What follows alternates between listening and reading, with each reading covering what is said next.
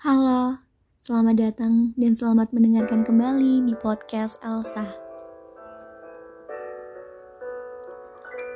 Aku ingin bercerita tentang kisahku enam hari yang lalu. Ketika itu, aku sedang duduk bersama satu gelas ais cappuccino yang selalu aku pesan ketika ke coffee shop. Aku kurang suka kopi hitam karena dia pahit dan aku tidak bisa menikmatinya dengan baik. Namun, cappuccino selalu jadi menu favorit yang aku pesan. Dia pahit, namun masih ada rasa manisnya, apalagi ketika dingin. Cappuccino juga disajikan dengan keindahan dan aromanya yang wangi.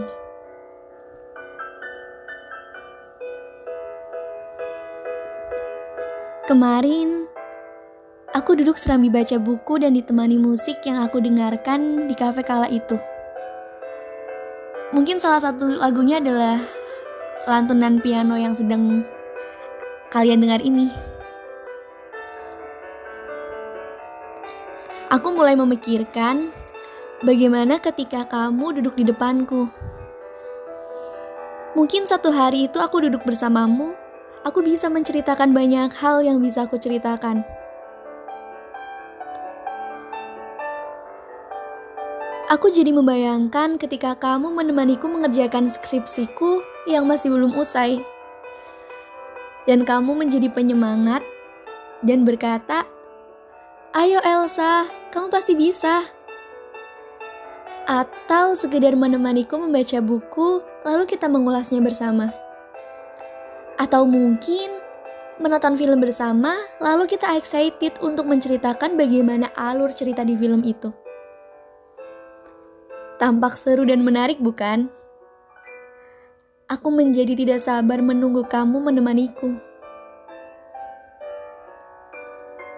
Anyways, katanya penggemar cappuccino adalah orang yang santai dan tidak terburu-buru. Makanya, hidup baginya seperti menikmati cappuccino. Ringan, tapi tetap nikmat. Maybe aku orang yang seperti itu juga. Santai, tapi aku selalu punya tujuan. Aku adalah orang yang selalu prepare segala sesuatu dengan baik dan selalu menyiapkan segala plan yang lain.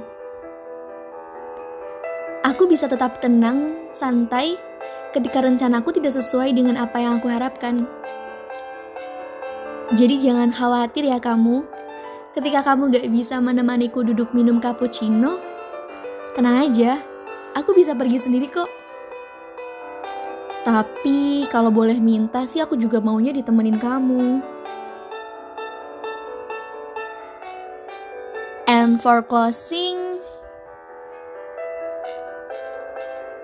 belajar dari kopi. Dia akan pahit jika tidak diberi gula.